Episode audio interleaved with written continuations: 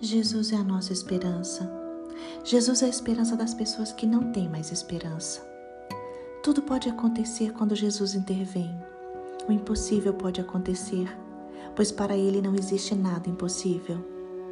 Jesus Cristo acalmou o mar, fez cessar o vento, curou muitas pessoas, libertou muitos do poder do inimigo, transformou água em vinho, multiplicou pães. Jesus Cristo fez infinitos milagres e continua agindo em nosso meio. Jesus curou a filha de Jairo, a filha do chefe da sinagoga. Jairo tinha uma causa urgente. Sua filha estava morrendo e ele creu no poder e no agir de Jesus. Ele creu que Cristo curaria e salvaria sua filha. Ele confiou. Ele fez de Jesus Cristo sua esperança.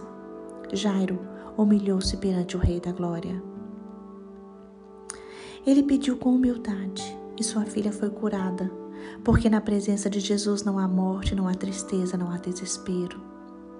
Jairo foi perseverante e não desistiu. Ele foi buscar a cura da sua filha e alcançou.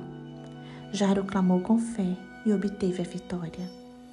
Hoje, Jesus Cristo está conosco e quando Ele está junto, nós podemos descansar. Jesus se importa com cada um de nós. Por isso, não olhe para as circunstâncias. Creia somente. Porque nada pode frustrar os planos do Senhor para nós. Os impossíveis dos seres humanos são possíveis para Deus. Ele nunca se atrasa e sempre faz o melhor por nós.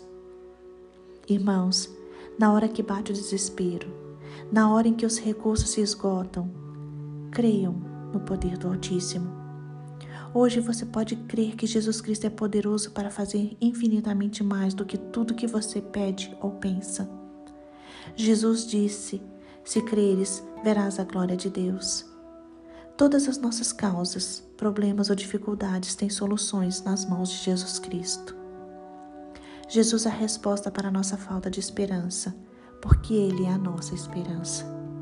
Não se esqueça, quando Jesus Cristo vai conosco, o choro e a morte são transformados em alegria e vida.